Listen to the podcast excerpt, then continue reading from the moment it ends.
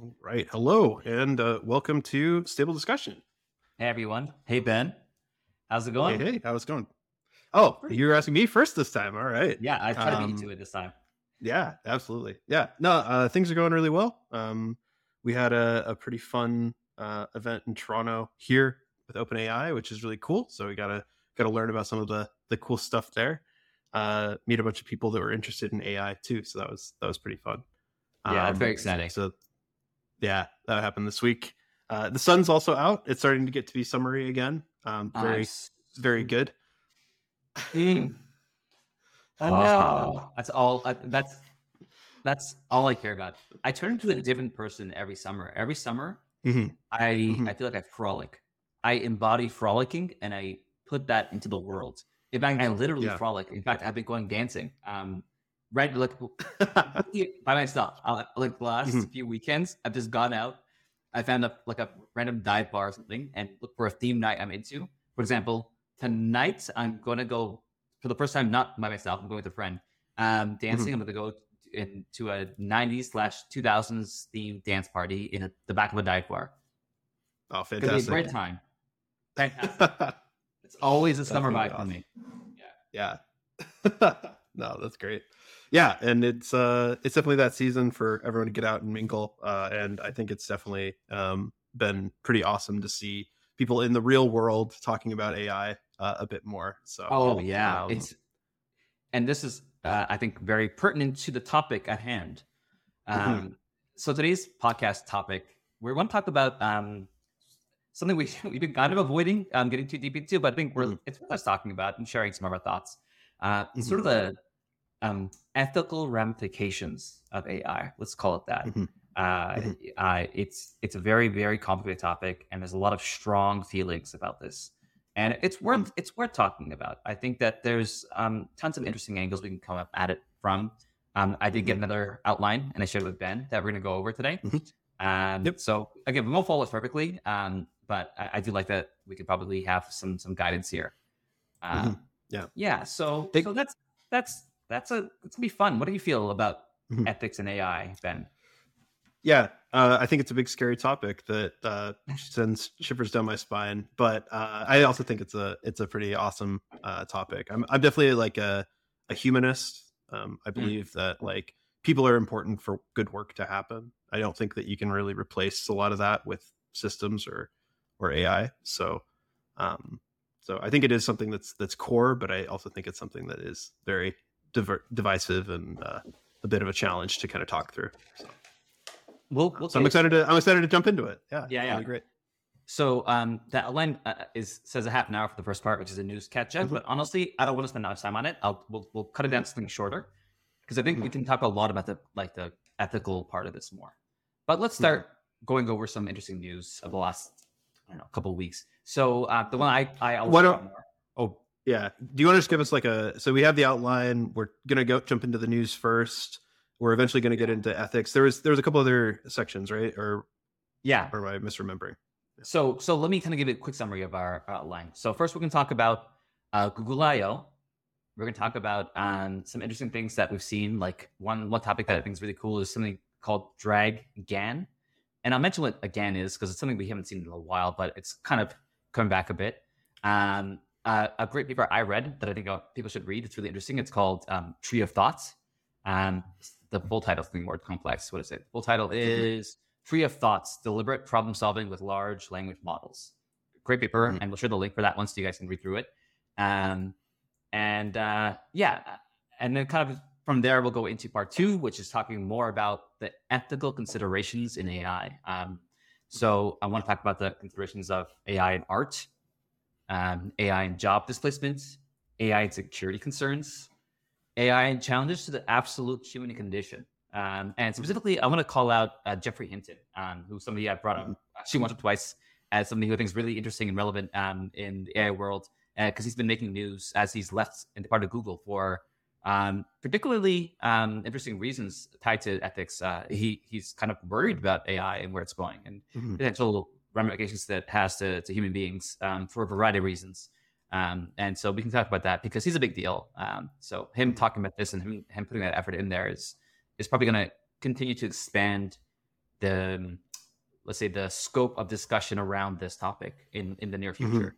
So Mhm. yeah, and that's and that's our day. And anything else kind of think is interesting, maybe we'll toss in there. But that's our outline.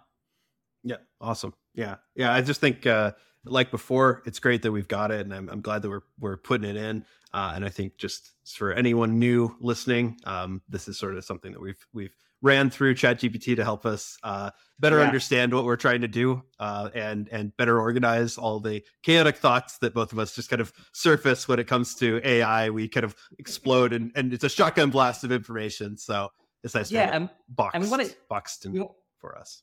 We want to eat our own dog food. You know, we keep talking about using AI, and so where else better to use it than on our podcast where we talk about using AI? You know, makes sense. Absolutely. Absolutely. Yeah. Cool. So let's uh let's jump into the news.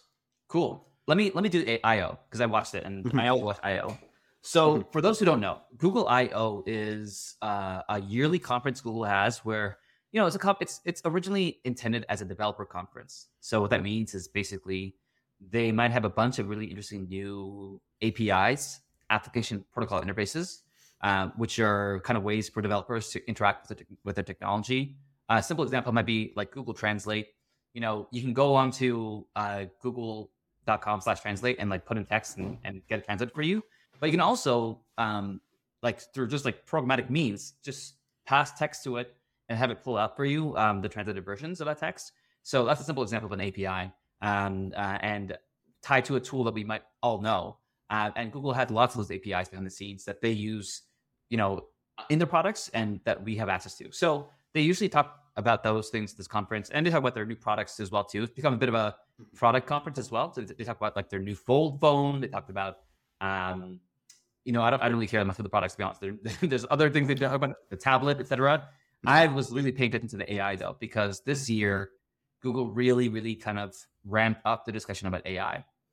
And there's tons of stuff out there that you can read up. And I recommend if you want, just go on YouTube and look up a, video, look at a summary of, of IO um, AI topics. And it's 20 of them out there they kind of show you the interesting stuff there. Um, and I'll just talk about a couple of those things that I think are relevant. Um, and if you want more information, I recommend honestly finding tons of YouTube videos that can walk through that for you. Mhm. Uh, so the first thing I want to talk about is um, their announcement of PALM 2, P A L M 2. So PALM stands for Pathways PA Language Model. Um, and this is also sort of a, a bit of a confusing thing because Pathways is tied to a different effort by Jeff, not Jeff, not Geoffrey, sorry, by Jeff Dean. uh, Jeff Dean is like the the, the principal Lots of engineer. Jeffs. Yeah, there's tons of Jeffs in, in the, this world, by the way. So prepare yourself for that.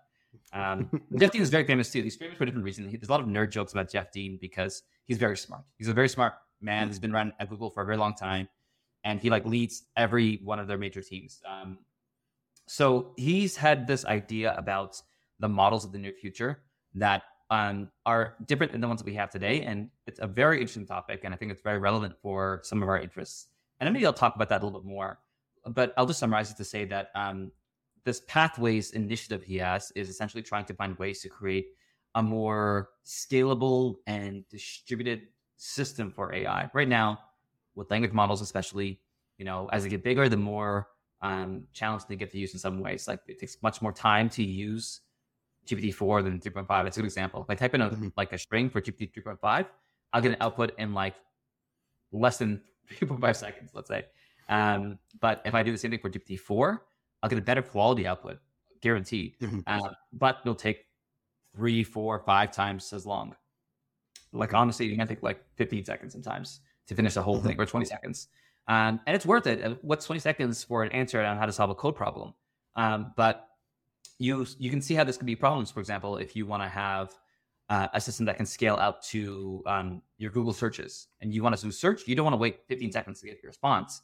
You want to get something back immediately. So um, they've been working really hard on trying to find ways to improve this system, and and Palm is one of their like first initial efforts where they just trained it in very special ways. And I won't, again, I won't go into technical details, but Palm Two was recently announced, and it's what's powering their um, their Bard API. Bard is Mhm. their search-based chatbot, very similar to Bing's chatbot. Um, and they're they talk about a lot about their advances there. They're basically having their own sort of plugin system. They talk about their partnerships with other teams. They have a partnership with Langtree, um, with um, also uh, with a company I had some experience with years ago, uh, REPL, it's R E P L dot I T. I use it for education purposes back in the day. I used to teach Mhm. and I use that as a platform for teaching. Mhm. It's my Uh, choice interview platform as well. Like, Yeah. I use that for Yeah. interviews. Yeah. If you're if you're technical and you want to look into some cool ways to sort of like play with code and get some Mhm. you know back and forth feedback with other people in code in a social way, it's a great platform. Look into it, Mhm. and they've now been partnered with Google, so there's some interesting stuff happening there. Um, Mhm. So um, tons of cool stuff there, like prompts to deploying a code right away. Um, that was something that they're working on. Um, and Palm 2 is very interesting because it is tiny. It is tiny, Mhm. but um, almost as good as as GPT-4. Not quite. Uh, maybe even if, like, and some things is almost as good, and some things is not anywhere near as good.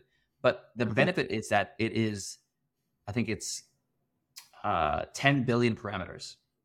Now, for reference, um, we know that GPT 3.5 was about 150 billion parameters. Um, and estimates, they don't talk about it, but estimates put GPT 4 at around 1 trillion to 1.5 trillion parameters. Mm. And, and why that's relevant is that um, these parameters re- represent this rough size, the, the bulkiness of a model. And Mhm. with language models of today, their their nature and we all using the transformer architecture, which which we've talked about before, but transformers are this baseline kind of like architecture that's been described in 2017 um, from a paper um, called "Attention Is All You Need." Anyway, um, this architecture is very powerful, but the bigger it gets, the slower it gets because Mhm. it is, um, let's say, quadratically expensive to use.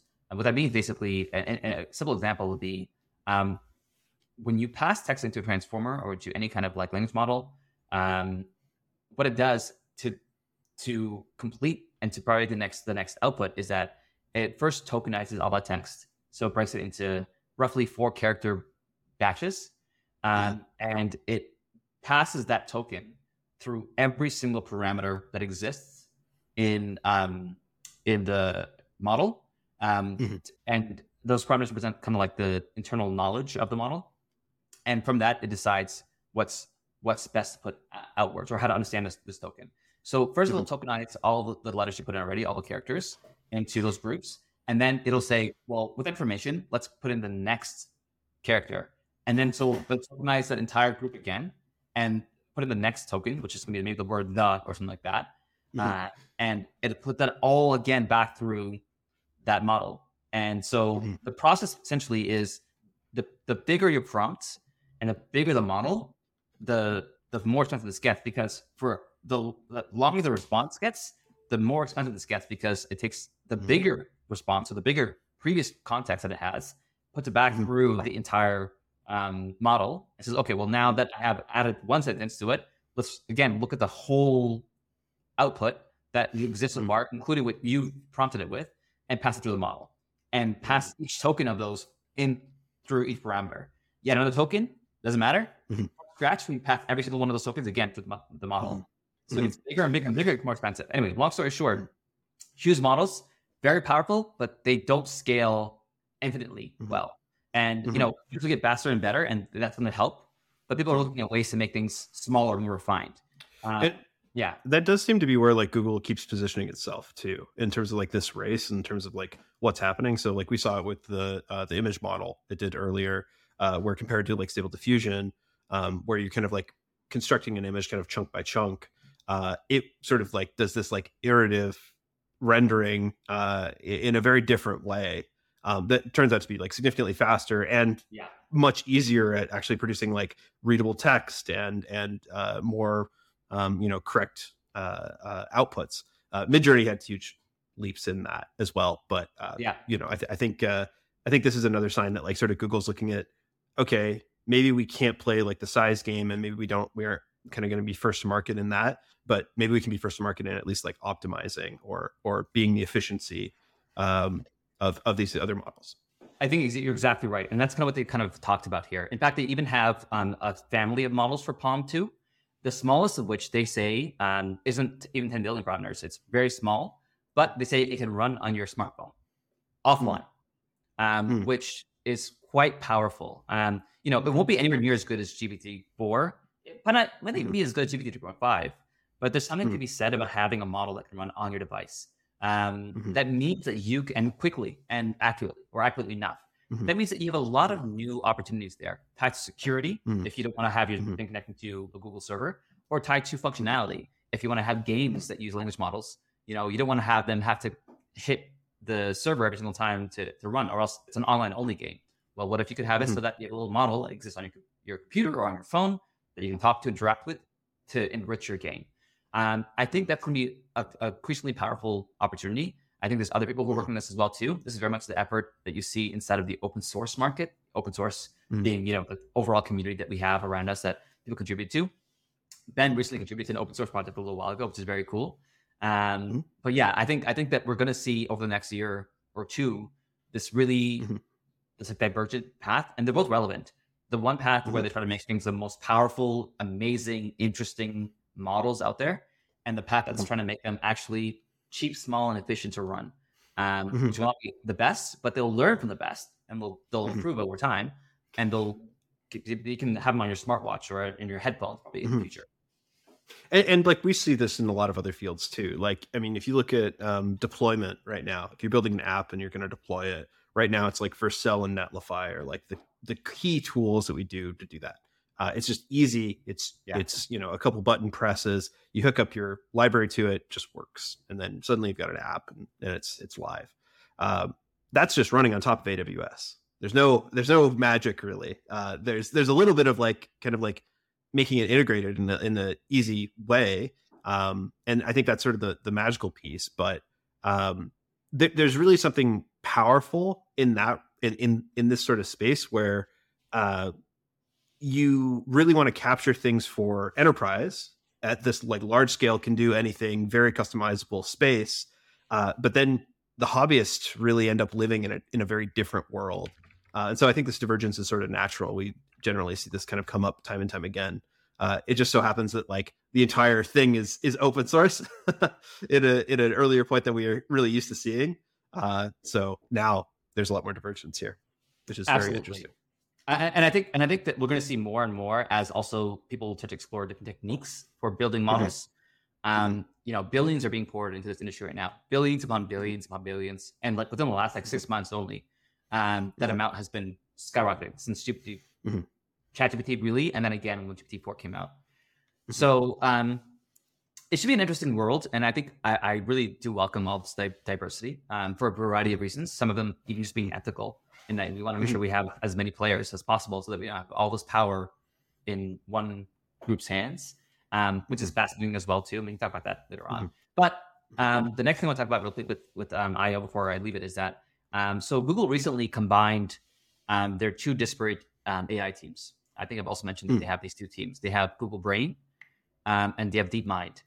Um, mm. DeepMind was a purchase they made for six hundred million dollars USD. It was in pounds because mm. DeepMind's a UK company, um, and uh, that was about five six years ago. Um, and th- they've been working separately, more or less, um, from Google Brain, which is their their bread and butter internal company, um, internal group for AI, which is very powerful. They're very both very powerful um, groups. And if you measure their ability against like papers they release, they both release highly qualitative, powerful papers. Um, you know, like Google Brain released the Transformer paper, for example. Mm-hmm. Um, you know, DeepMind released Chinchilla. They've released mm-hmm. uh, Flamingo. They released tons of interesting papers tied to mm-hmm. using models of, of, the future. Um, so they both have like really, really powerful pedigrees, let's say. Um, but they've often competed internally um, as groups. And I think after the whole thing that happened with ChatGPT and GPT 4 mm-hmm. and a lot of the launches, um, they're like, all right, we're now combining these teams. It's going to be all mm-hmm. um, run by Demis Hassabis, um, mm-hmm. um, who is like an idol. I think I mentioned him again also in one of these mm. um, uh, podcasts. He's a child prodigy in chess who ended up going into making um, Theme Park the game and Black and White the game, and then went, mm. became a neuroscientist, and then kind of mm-hmm. mind. He's just he's just a smart person. Um, so he's he's running this this group now, and um, they are actually starting a new uh, model product, and and they're calling mm-hmm. it Gemini so far. It's the code name, mm-hmm. and um, they haven't released a lot about it yet. There's, of course, people are speculating like crazy, and I won't do that too much. But I will say that what they've said so far about it is that it is going to be um, multimodal um, out the gate, um, mm. which generally means, for those who don't know what that means, uh, I'll kind of do a quick recap. Re- recap rather. Um, multimodality in models um, is relevant because currently language models are only trained on text, um, meaning mm-hmm. that you put in text, you get text outputs. Um, there are some workarounds people are working on that's really clever. Like you you put in text, and then that it gives you text output, but that text output can be converted into code, which can convert it into mm-hmm. an image, for example. Mm-hmm. And, and, that was decently well, but mm-hmm. the model has no idea about that image. It doesn't, it doesn't really know what it looks like. It just knows what the text representation is of that image at best. Um, so there's this idea, that, you know, with all these models, especially transformers, what's special about them is that they can tokenize anything. Tokenization I mentioned before is converting like right now text in groups of four uh, characters in English at least, in other languages it's different groups into like machine understandable vectors, which are like numbers, hmm. which can be used inside of its brain. Uh, I won't go into details too much, but that's kind of what it, you should think about it as um, text and numbers. Um, you can also convert pixels to numbers in mm-hmm. different groups, different mm-hmm. chunks. Um, and people do that sometimes as well, but it's it's expensive. Pixels and images are, are, are, very heavy, and and we don't have the best. Well, we don't have a lot of really good architecture that works with it, although we have some. Um, mm-hmm. multimodality is it can take both text and images and understands them both mm-hmm. equally. People are working on different kinds of architectures that can work with not just text and images, but sound, um, converted to tokens, um, and even things that, that are not traditionally things that humans understand, like lidar point clouds mm. or um, you know like radar information or uh, mm-hmm. other kind of spatial like data that we don't perceive um, mm-hmm. or visual data we don't perceive or auditory mm-hmm. data we don't perceive to things that you can perceive um, really interesting stuff um, and they mentioned multimodality so we don't know exactly what that means it could be just text and pictures it can be text pictures mm-hmm. audio text picture audio video it could be tons of things who knows mm-hmm. um, but they're training it they already have a checkpoint which means that when they train these models to be very big, they can basically pause them at certain points, copy it, and use a smaller version of it and, and like a mini version of it and test it out, mm. and then they can continue to grow from that point. Um, mm. And so they have checkpoints that's already functionally multimodal, meaning that they can give it mm-hmm. either an image, I'm guessing, or text, and it can output either images or text. So mm. wow. should be very interesting to see what this, what this turns into. It's still being trained. Mm. I imagine um, most of these things take about, well, they're getting much faster training, but they take anywhere from three weeks to six months to train, I'd say, depending on how big you want model to be. So who knows how long they've been training it? Who knows how long they're going to? But I'd say by end of this year, we'll probably hear more about it. Um, mm-hmm. After training, they, they do very thorough testing for months and months and months to make sure it isn't mm. like, I don't know, say very racist stuff or isn't like yeah. really, really like dangerous. Like, mm-hmm. like we'll talk about the ethics of this, but it could be mm-hmm. dangerous. Mm-hmm. It could be like, mm-hmm. um, malicious, maybe not the word to use, but it could just not care about security and just go into your computer, it has access to it, and like do very terrible mm-hmm. things. Do RM, RF, um, all, you know, yeah, delete all your files, all your files basically, or or drop all your tables in your in your in your code base just because it wants yeah. to, because it's funny. Who knows what? Mm-hmm. So mm-hmm. should be very interesting to see what that what goes on there. I think that's going to be sort of like the next generation of models that we see, mm-hmm. not just mm-hmm. this Gemini one, yeah. but we'll see OpenAI. You see other companies who are working on models that are just text based, but text and image. Mm-hmm. I mean, GPT-4 is multimodal, but in a very particular mm-hmm. way. Um, it's using a process that's probably called stitching. stitching is when you combine a model that's text, let's say, and mm-hmm. image. You mm-hmm. freeze them so they don't change anymore and you give them kind of a glue intermediary step. And mm-hmm. bingo bango, it's multimodal. Um, mm. On an image, you talk to it, the text part talks to the image part, and the image part gives you mm-hmm. an output. So it's mm-hmm. one cohesive piece. But the mm. thing is, they're not really they're not really trained from the beginning to be multimodal, mm. mm-hmm. which means that they don't really have an initial understanding of things in this multidimensional world. And a lot of mm-hmm. initial research has shown that things that do have that have a lot of mm. opportunities and, and gains from that, like a transfer of mm. understanding from, you know, I know what Apple looks like and I know what Apple statistically is made up of chemically and is like right. described as. And that way, when I see an apple, I'm like, oh, absolutely apple. Mm-hmm. It's rotten, though. I can tell it's rotten because I know what a rotten apple looks like. Um, mm-hmm. That kind of stuff. It it would be interesting to like see that with something like poetry.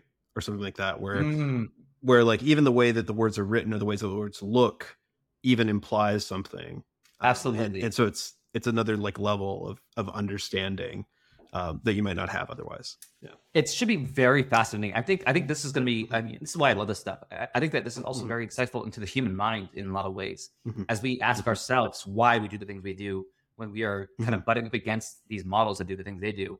You know, he, he's like, "Oh, that's weird. Why would I do that?" I mean, like, wait, why Mhm. do I do that? Why do how do I do that? Yeah. What's my reasoning behind that?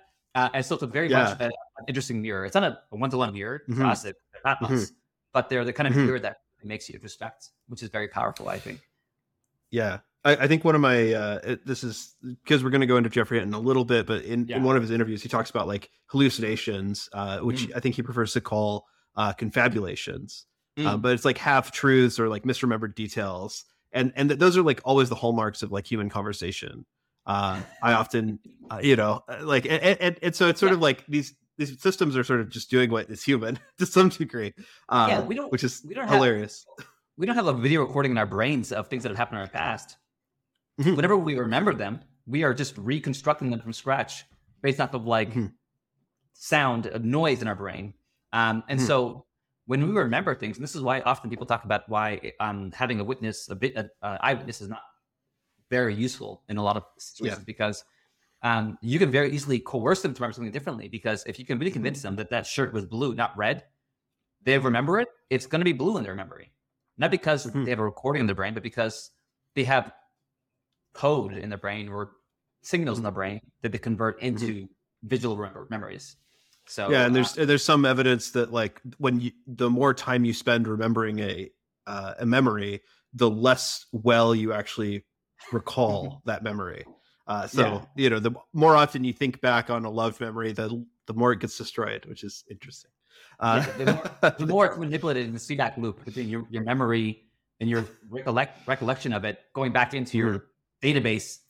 See, this is why it's so Mm-hmm. Right. interesting. Like it makes us think more about how Yeah. we do things, right? Um, exactly That's fascinating stuff and and, and Yeah. worthy of its own conversation. But let's move on. Let's talk Yeah. about the next. Um, awesome um, this is uh gan drag gan yeah um i don't maybe you've seen it on linkedin maybe you've seen it on on other platforms why don't you Uh, talk but about it and I'll sh- I'll share my screen and you talk about it. Awesome. Yeah, perfect. Yeah, but there's there's this fantastic demo uh, Della's about to bring up, um, where you see like this image of a dog or uh, image of a sunset or something like that, um, and you basically get these kind of like uh, key points to be able to like manipulate. Um, and so you can see, yeah, now on the screen here, um, dragging the smile bigger, changing the ears. Um, I love. I think there's there's one of these with a, a car um, further in, where uh, it, it kind of adjusts like yeah the details of this car, uh, and I think that that's fantastic for something like I don't know uh, like industrial design or something like that, where you you maybe want to emulate something or you want to make it look a little bit different. Um, I think I, I often think back to uh, like product managers or or people who are like sort of like trying to get just the right photo uh, or just the right output. Uh, it being able to just like kind of hop in and just kind of quickly change it a little bit. Um, it, it's it's fantastic. Um, there's a uh, there's a guy who I'm trying to remember. I think he's a, I think he's used to be a developer. Uh, something worry. I can't remember. I'll, I'll, I'll add in the show links, but um, basically the idea is uh, a lot of the systems that we use to build with, um, like if we're coding or if we're writing or or a lot of things, um, if we wanted to tweak those things, there's often not like a user interface for that. Oftentimes we're like hard coding something in, uh, and then we're and then we like switch back to the context of like where it's displayed and we're looking at it. This is like the first like almost effortless case where you you basically get this user interface to change something and interact with something um and it, it feels somewhat somewhat effortless in that way where where you can kind of easily take that output and directly in the output make those changes. Um uh so this is this is just fantastic. I don't know. It's it's such a cool such a cool demo. I'm a huge like visual person uh yeah. I think this stuff is is going to change everything. Yeah, I, I I think I think to some degree what is really um, powerful about this is Mm-hmm. The same thing that's powerful about a lot of these um, tools that we've been building over the last year or two is that Um, Mhm. It enables a wider group of people to be very capable of doing things that were normally very skilled tasks. Like shifting the perspective of a line like this, you could have maybe done that if you were a Photoshop expert, like really like Mhm. like ten thousand hours kind of an expert Mhm. before. Mhm. But what does it mean when somebody can just do this, click around and move it around? It, it means you enable people to be much more powerful as individuals. Um, Mhm. You can have groups of people do more as well. Um, you can you can have people Mhm. who are not necessarily people who have ten thousand hours in Photoshop. You know, be people who are your editors um, for your images and, and modify things for you. Mhm. So um, you create you create opportunity a lot a lot of opportunity with this sort of thing. Um, and uh, you know the the tools are going to get better. This is still very you know rudimentary. The buttons are still very much Mhm. like um, kind of arcane to some degree to some Yeah. people, um, but they'll increasingly become more clear. And and just Mhm. for some insight, GAN G A N um, General Adversarial Networks. These are were very popular before the Transformers came out. Um, they were like five six years ago. They're they're the big deal.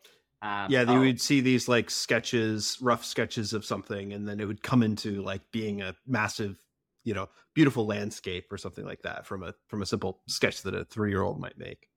Yeah, yeah, uh, uh, of course, and and, and like they were they were really cool for what the back then, um, but they were replaced very quickly with like you know your DALL-Es, your midjourneys, and and your um, stable Mhm. diffusions.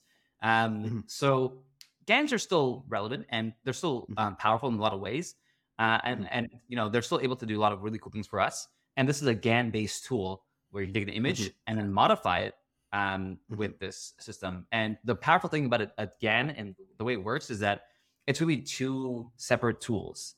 Um, your Mhm. um, your like generator, let's say, and your your critique, your critic, your criticizer. I picked the term for it. There's, Mhm. there's more like technical terms, but the person Mhm. that generates or the model generates is like, "Ah, here's a picture of a cat, and then the other one's like, is it really though?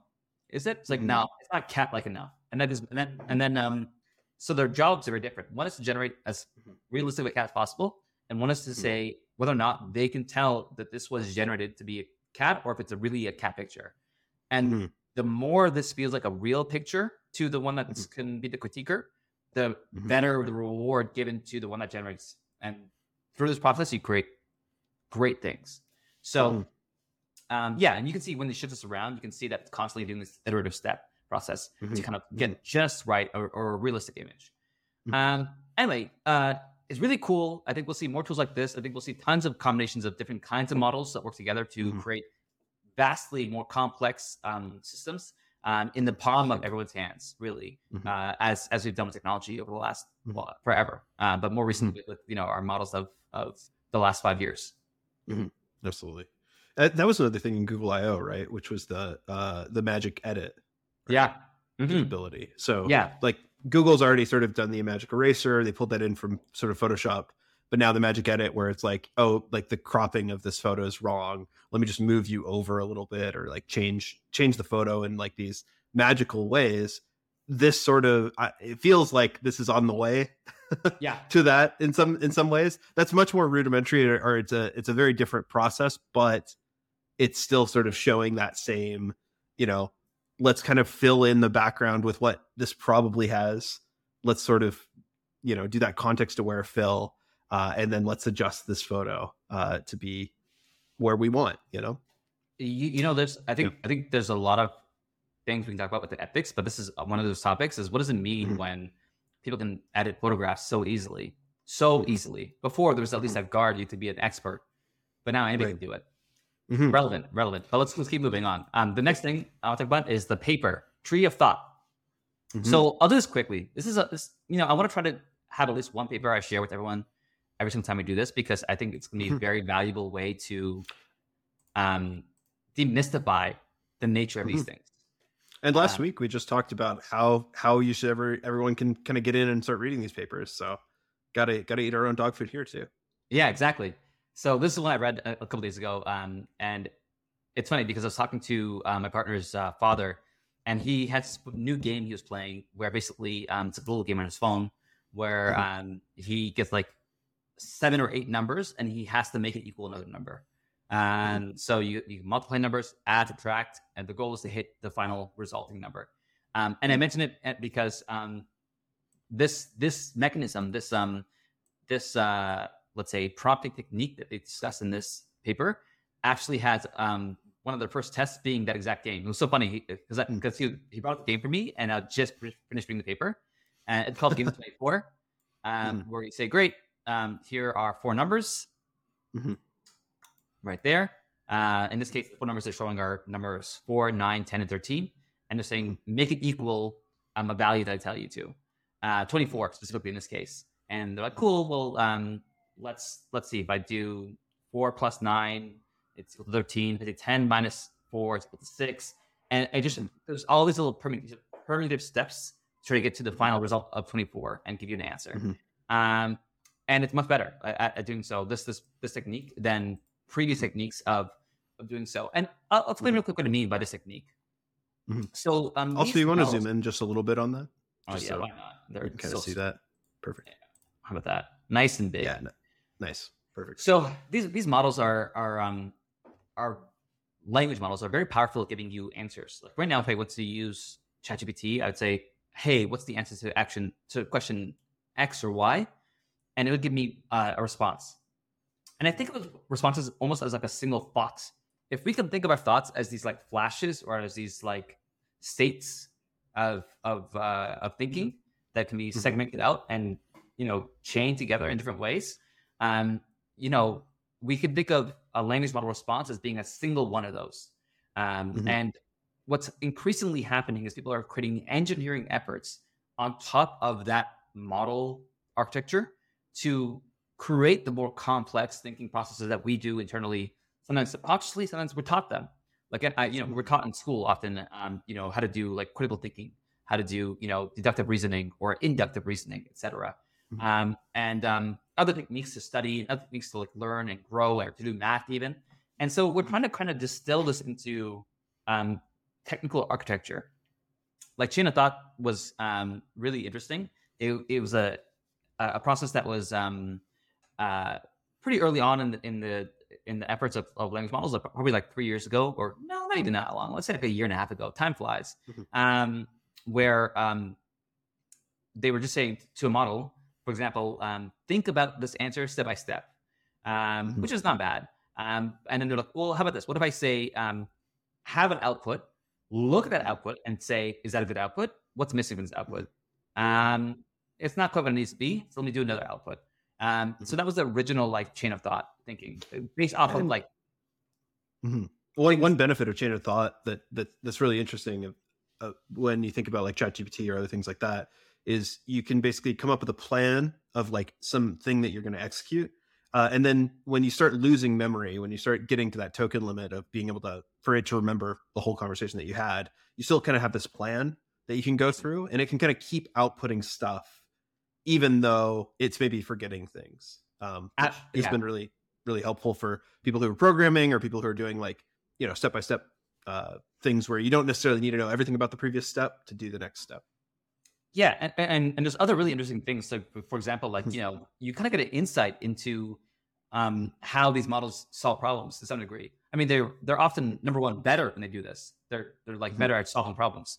Um, but number two, you can also see how they reason through things because they you see mm. their thoughts. They they vocalize their thoughts, yeah. and then you can see a mm-hmm. tree of their thoughts. Specifically, this one is all about creating a different kind of architecture.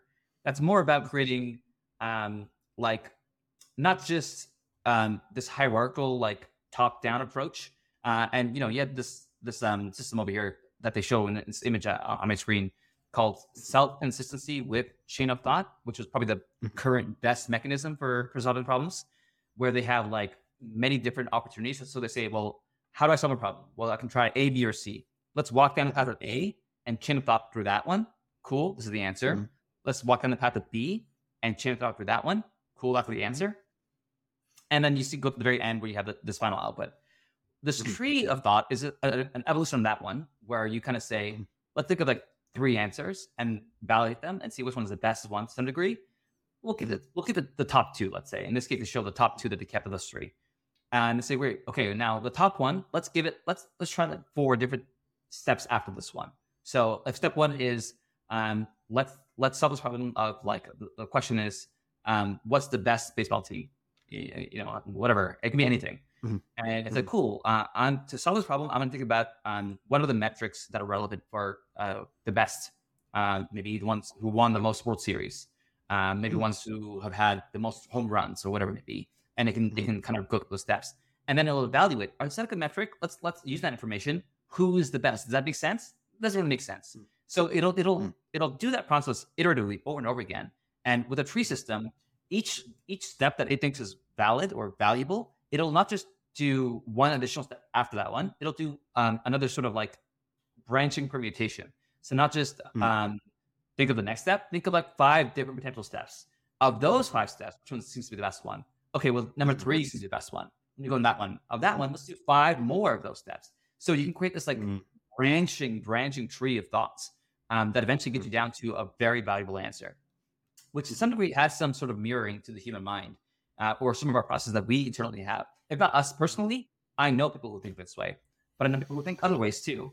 So we're Right. almost creating a, a personality in some ways um, with these models. Mm-hmm. I, I keep going to these anthropomorphized um, processes to describe this, but like the way Mhm. you think is a part of your personality, and the way we tell Mhm. these models would think is a part of their quote unquote personality in my mind. hmm It's it's like a sorry computer science nerd over here, but it's sort of like a weighted breadth first search in some in some regards, right? 'Cause you're kind of like exploring sort of every space, scoring those spaces, and then trying to like find the the best path down, and remembering sort of like where you came from too, right? That's how it hops Yes. back to a previous path sometimes, right? It kind of like goes down a path, realizes it's a dead end, and then comes back up and goes back down. Yeah. Exactly. Yeah, and Mhm. and uh, they they there's lots of math here. there's lots of information here, and you can often Mhm. skip the math if you're not really a math person. And they have like Mhm. you know more human readable stuff here. Um, or if you're really interested, this the sense of maybe I'll find one next time. I'll, I'll absolutely next next podcast. There's tons of tools now where you can feed it a research paper and you can ask it questions and say, "Hey, can you summarize what the paper means to me?" Um, and uh, it'll summarize it for you, and you can say, "Well, okay, what are your thoughts about the paper? What are your what's your feeling? What's your thinking about this?" Um, Mhm. and uh, yeah, it's fascinating stuff. Um, really cool. I think it's great, and uh, I, Mhm. I that's my paper of the day I want to share. Awesome. Yeah. Um, awesome. I'm I'm really excited to dive into that one. I haven't seen that one yet. So It's great. uh, and and I'm I'm really obsessed with ways to do all this stuff right now. So Uh, yeah. what does it Ben remind does- you of? Ben does this all the time. Ben, like, ben is always kind, like he's so interesting seeing him engineer new mechanisms and processes for like these bigger systems to handle models. It, it- he's he's just fantastic. Anyway, um, it reminds me of um, some other news I want to sh- I want to talk about real quick. Um, real quick, I'll, I'll I'll add it into the end. Um, some more companies are releasing models that are unique for other reasons. You know, we talk about smaller models. Um, Mhm. These models have much bigger context windows. I saw one that had 65,000 tokens as a window, Mhm. and another one, specifically Claude. Claude is one that we all know Mhm. about. Yeah, Anthropic. Yeah, yeah. Anthropic. Claude. Yeah. Uh, Anthropic's the company I mentioned before, who's uh, their ex OpenAI people. Mhm. Um, and they um, made their own company, and Claude is their model, and they have a, their their newer version that can hit 100,000 tokens, um, Mhm. which is quite a bit. To give you an idea of what that means, the current models that we have access to have recently jumped. They've doubled from like 4,000 to 8,000 tokens. Um, Mhm. And that's that's amazing. Um, 8,000 tokens is about five pages of text. Um, can think of it as about 6,500 words, roughly, because it's four it's four letters a token. The average word is like 5.3 letters, something like that. So, you know, bingo bango, you have your counting uh, from there. The average page is just like I don't know how many words. It's like 500 words or something like that. I forget the, the math of Mhm. it, but I, I remember roughly that um that you can get for um 8,000 tokens. I think it's five pages. Um, Mhm. And now they're up to 100,000 or so, Mhm. which is 10 times that, um, which is 50 pages. Um, And that's that's quite a significant amount of pages. Um, The Mhm. difference between five pages of text that it can keep in its context versus 50 pages of text is is huge. It's like this this paper that we're, I was sharing earlier is about 10 pages long. Uh, a model right now couldn't read all that at once.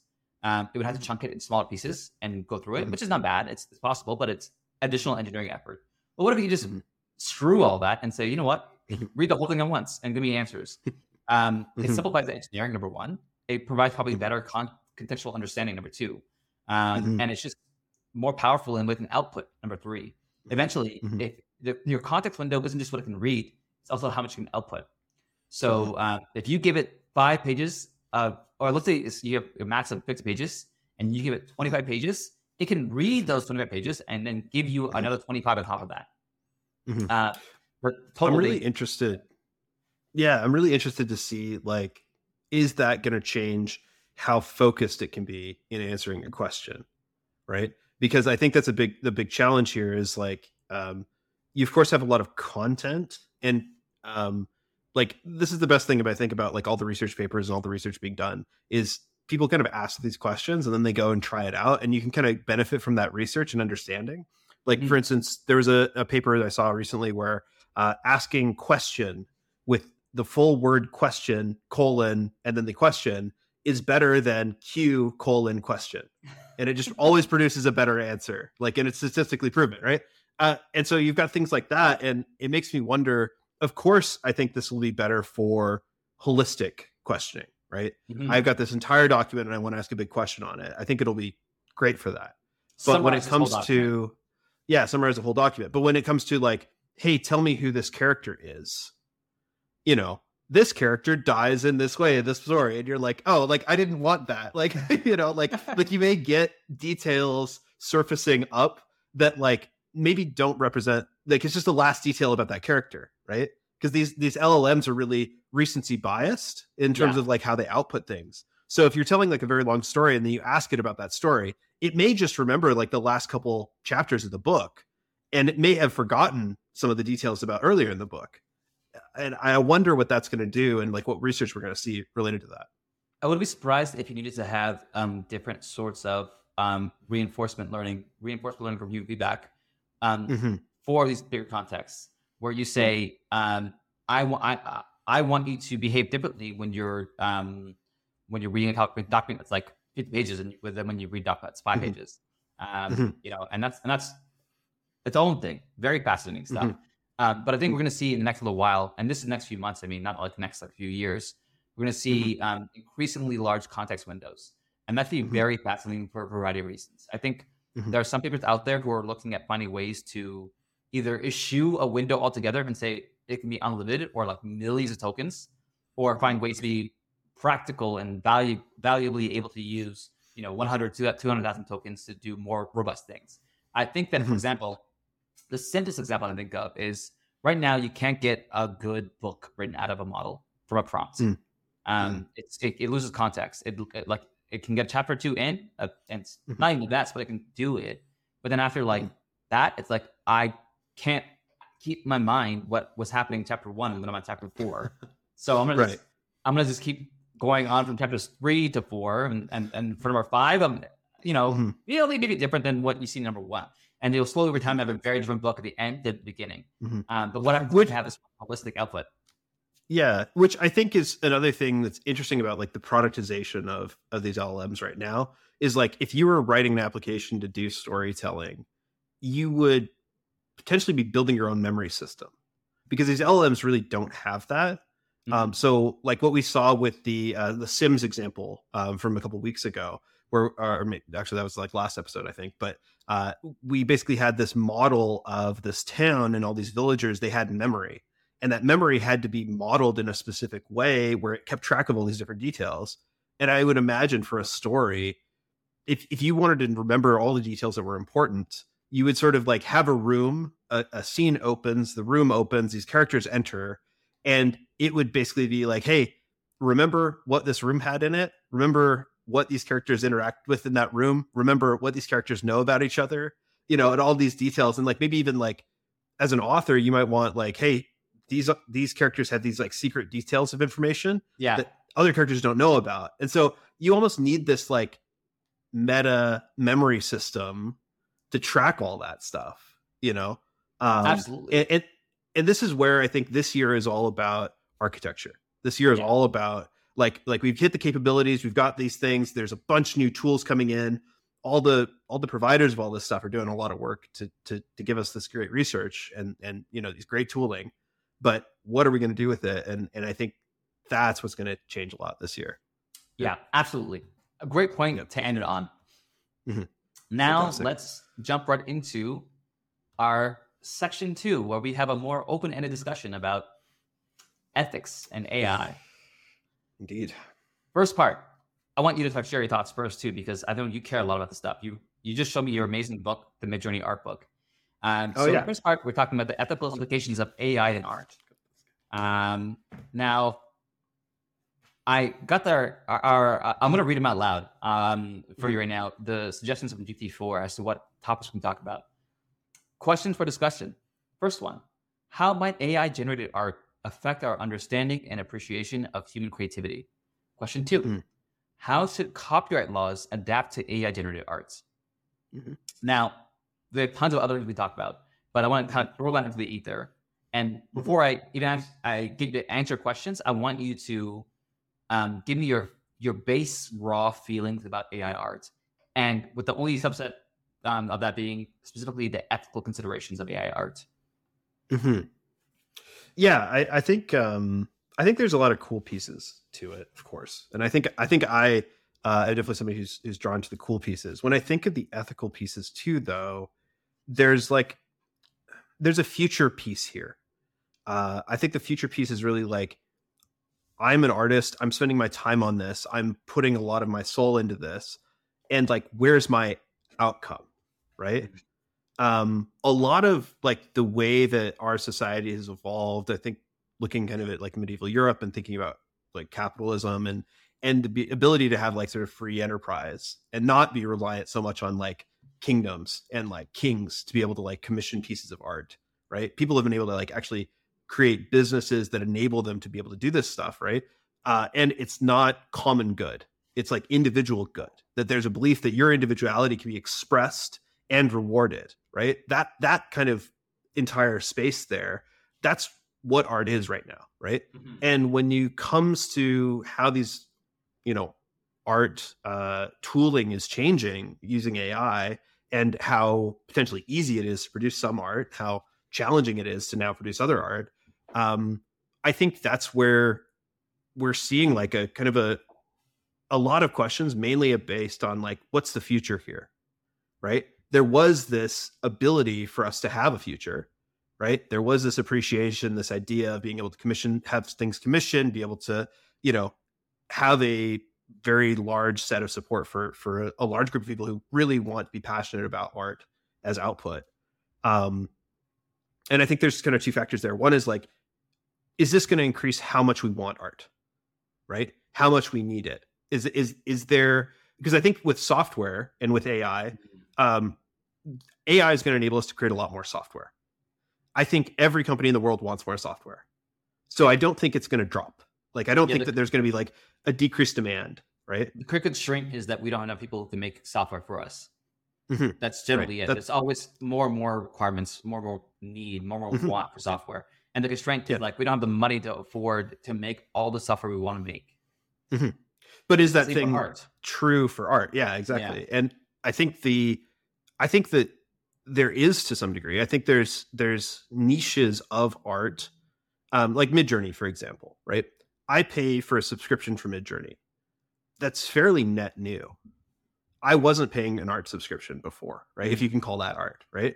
I wasn't paying for that previously but i see a lot of benefit in like i do hobbyist activities or uh, we do this podcast and stuff and it's it's something that like i as a very rudimentary uh programmer artist but i i have half of an art degree uh you know i could put something together for this stuff. I've done that for some websites and stuff like that and and i can do diagrams and i can do certain stuff but i like what midjourney gives me. It gives us this capability to be able to express ourselves in this way um, and it does expand the market a bit right it does expand that sort of total addressable market into places that maybe wouldn't have paid for that prior right Yeah, I'll give you an example. Like, there's more and more games, like indie games, that are using Mhm. generated art as their assets. Whereas Mhm. before, I may, uh, maybe somebody was a developer. It's like I can code, but I have Mhm. no art chops, and I don't have the Mhm. money to afford to pay someone to do arts. Then the Mhm. answer was like, well, you're kind of out of luck, or use like open source assets already that exist. Um, Right. If you want anything customized, though, you couldn't do it. Um, but now, in the middle, you can say, well, I can pay twenty dollars a month, or Mhm. pay for or pay for nothing and get like an open source one, um, and Mhm. just generate my images, my assets, my backgrounds, my character design, etc. All Mm. after like a few seconds of interactions. You can now create games that are much more artistically expressive, let's say, Mhm. for the same cost as it would have taken you to make like a text-based game to some degree. Mhm. Um, Mhm. Is that a net benefit? Probably to some degree. I think a lot of Mhm. people, I think people who play games, people who consume games, they're like, oh, it's pretty. That makes me happy to see a pretty thing in front of me. Let's play a game. Um, Right. And But- I think if you look at games too, the most underpaid space of a game is the story. mm, That's the place where like it's kind of an afterthought. It's like let's get the effects, let's get the gameplay, let's get the art in, and then there's no money left. Really, we've already spent you know forty million dollars on this thing. Let's like push it. like we gotta go. You know. Uh, so it does make me wonder. Like, hey, maybe, maybe now there could be more opportunity in that space. To some yeah. And, and I mean, like, there's a lot of cool things you can do. You can make dynamic Mhm. things. What about a game Mhm. on the fly that we'll take the card game, um, and uh, the art for the card is dynamic. Mhm. Like, like something happens and you you find a new card, um, Mm-hmm. digitally you digitally unwrap it, and the Mhm. background it's like I'm gonna just generate it for you.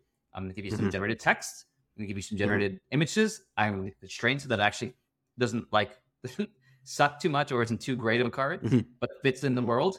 And there you go. It's yours. Nobody else has this card in the entire world. No other game has this card. This game, this card is only made on your machine. That's a powerful thing that we could have never done before. Not really. Mhm. Um, and now we can potentially do that kind of stuff. That's a net new opportunity provided to us by these technologies and techniques. And we can talk, I can talk your ear off, you can talk my ear off about all the good things that can happen from this. Mhm. But I want you to answer a question. I'm going to be hypothetically um, devil's advocate here. Um, one thing I hear a lot, and I've talked to people a lot about, about this, people who are very artistically inclined. Um, what about the human element that we lose by putting uh, AI model um, in front of everybody and giving them their own generated art, art that they maybe can customize, but to some degree lose the influences of those around them from. Like you know, now it's no longer about you know, um, I don't know, uh, Monet.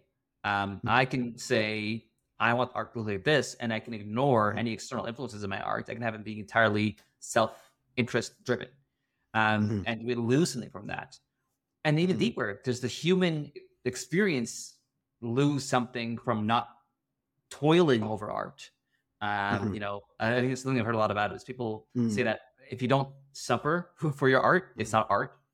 Um, A lot of that is about what is and isn't art. And I don't, Mhm. I don't, and I'm not saying I believe or buy any of these arguments necessarily, Mm-hmm. but I want to actually do their do my due diligence and and walk through Mhm. them and navigate through them and, and hear your thoughts about that. Yeah, I, there's two places that I think of. One one is um, so when I when I went to design school, um, I loved animation. I think animation was like my favorite course. Um, I think I was probably the best at it because I I like thinking about human anatomy. I like thinking about movement of of of the body and like how a fall works and how like a step has like this certain gait and like the gait like kind of goes up and down. Um, and like there's a lot of aspects of that and kind of details of that that I enjoyed doing. Um, details of that that when it's hand done, it feels special, Mhm. right? It feels special to you. There's a sort of aspect of it that like um when you when you do those specific little touches, and I, I'm sure if you kind of look at uh, like Disney or when you look at Pixar, there's a lot of like these like very small touches of of what happens in those animations and and and the detail work there. That's where a lot of the magic is.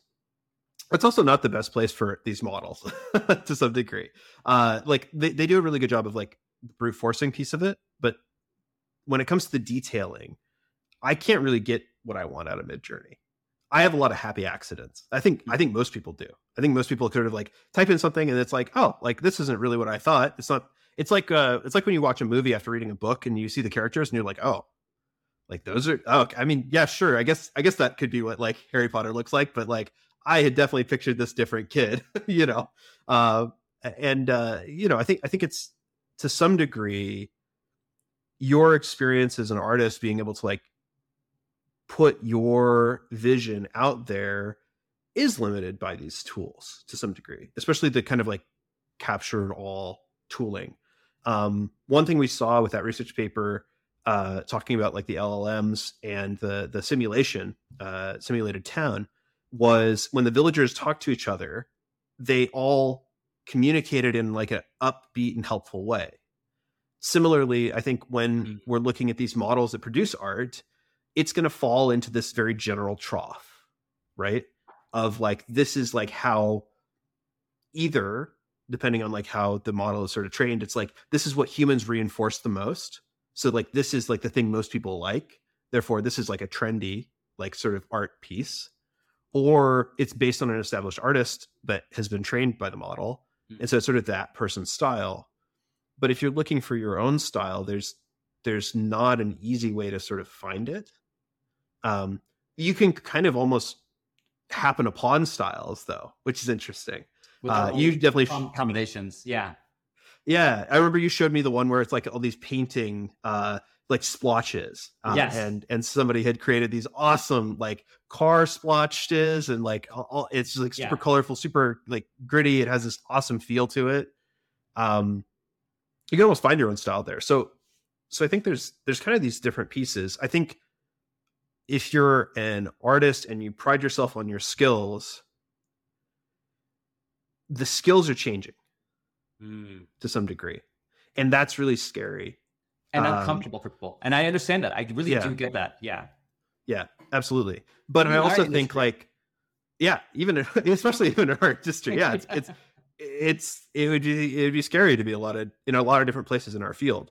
Um, and I think, uh, but I also think like if George Lucas had this capability when he was thinking about building Star Wars, I think it would have been an insane massive sprawling mm-hmm. universe right with with so much detail and like so many more alien races and so many more you know like the the capability for creation is huge mm-hmm. um the so so like uh, there's sort of the there's two pieces there one is sort of like you're losing this personal identity and this idea that like you were going to go to work every day and you were going to hop into your computer and you were going to hop into Unreal and you were going to do this, this specific task and the challenge against that the challenge against that that mental vision of your future mm. that's really that's really scary and then also the ability to do all these crazy things you know it's it, there's these two poles that are like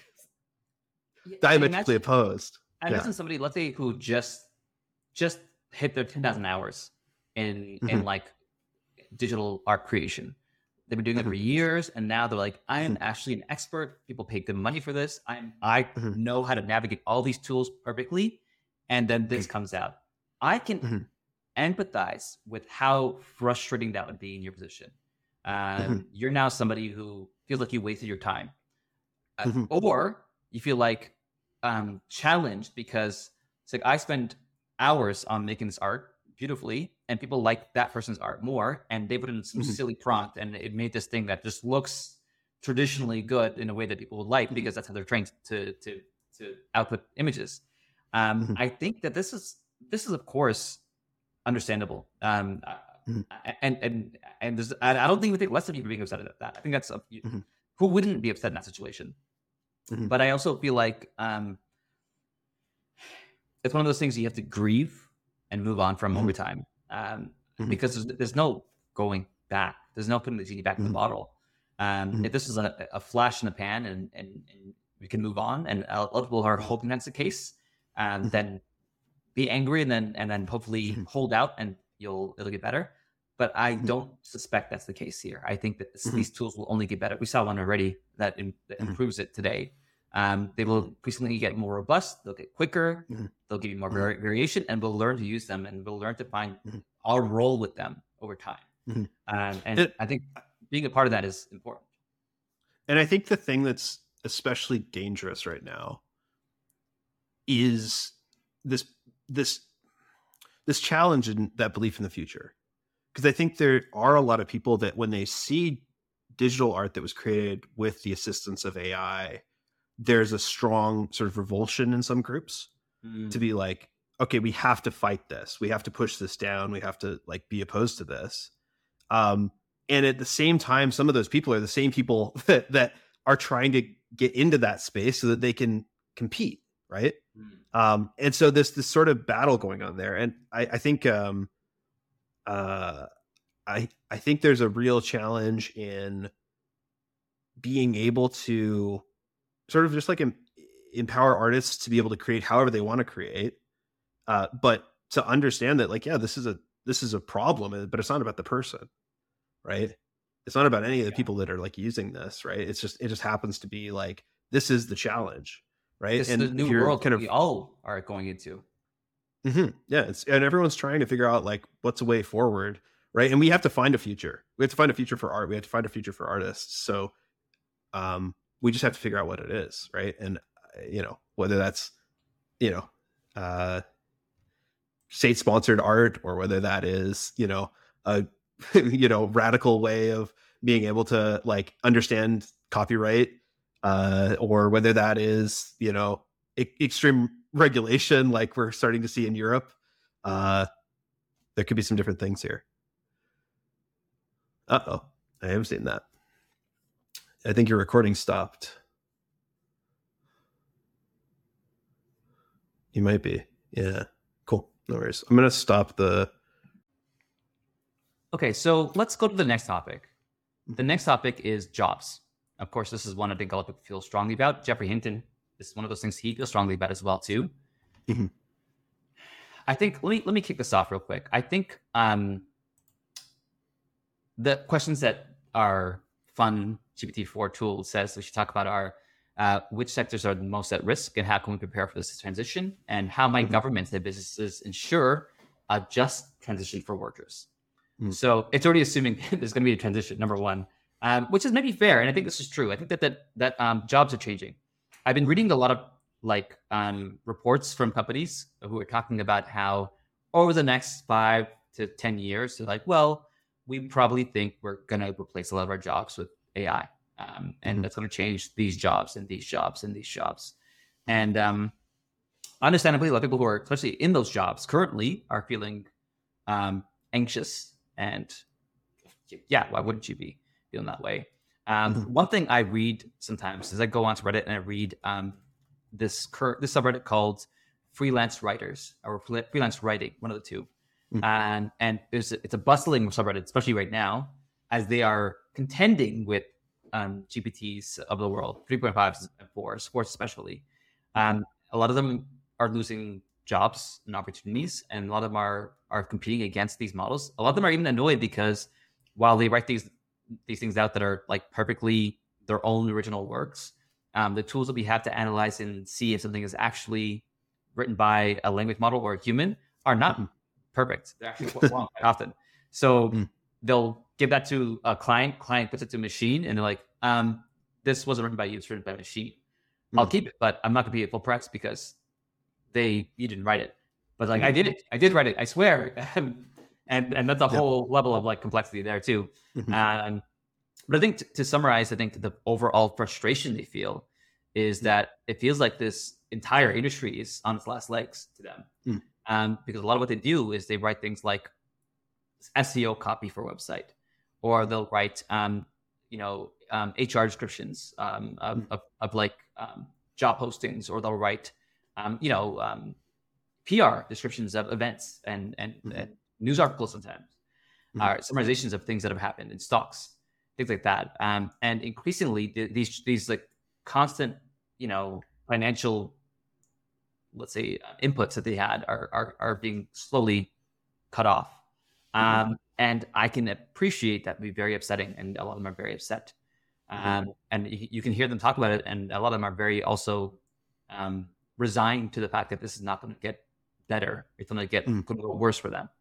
Mm-hmm. And that is fair, and I think that's one of many jobs that might be challenged. You know, mm-hmm. um, if someone's job is to make slides, um, then you might be challenged when the tools for making slides with the prompt come out mm-hmm. if their jobs is to handle sheets, like Google Sheets or or Excel sheets, um, maybe not entirely because they still need a human a lot of those elements, but a lot of the things that you are technically very good at, like using the very complicated tools and complicated like functions and, and techniques Mm-hmm. out of those frameworks can be distilled now into a prompt by somebody. says, hey, can you take Mhm. my Excel data or take my like CSV data or my emails Mm-hmm. or whatever d- data from wherever and turn it into a financial report for this month's quarter with highlighting and with like, you know, tables and filters and all that stuff built in. Cool. Mhm. Done in five seconds. No problem. Mhm. Um, I think that I think that there's going to be challenges with, with with this, and I think there'll be increasingly more challenges. Mhm. And I think the question I have more than anything else is, what do we think is the best case scenario? Hypothetically, Ben, I want you to try to empathize with somebody who's upset about this world where models are taking more of the skilled labor that we rely on. Um, and I asked them, what would you want to happen? What do you think they would want to have happen? What do you think their instinctual response will be? for the skilled labor specifically, like like Yeah, mhm. like what what what like, like I, how would you solve the problem? I, I asked them, how are you going to solve the problem? What what do you think needs to happen to protect people or to or to give you the best Mhm. possible outcome in this world that we're moving towards? hmm I mean, I think it's it's it's interesting. Um, I think, I mean, I, I think the base instinct, um, I think of a lot of different people, is oftentimes it's like, it's like the coal workers, right? It's like, hey, like let's try and keep this thing going Mm. right it's like let's figure out like the way to like entrench ourselves and like build political allies and like let's keep this going let's add subsidies from the government and like drive on this thing. And i think that's sort of like the fear driven mentality end of this.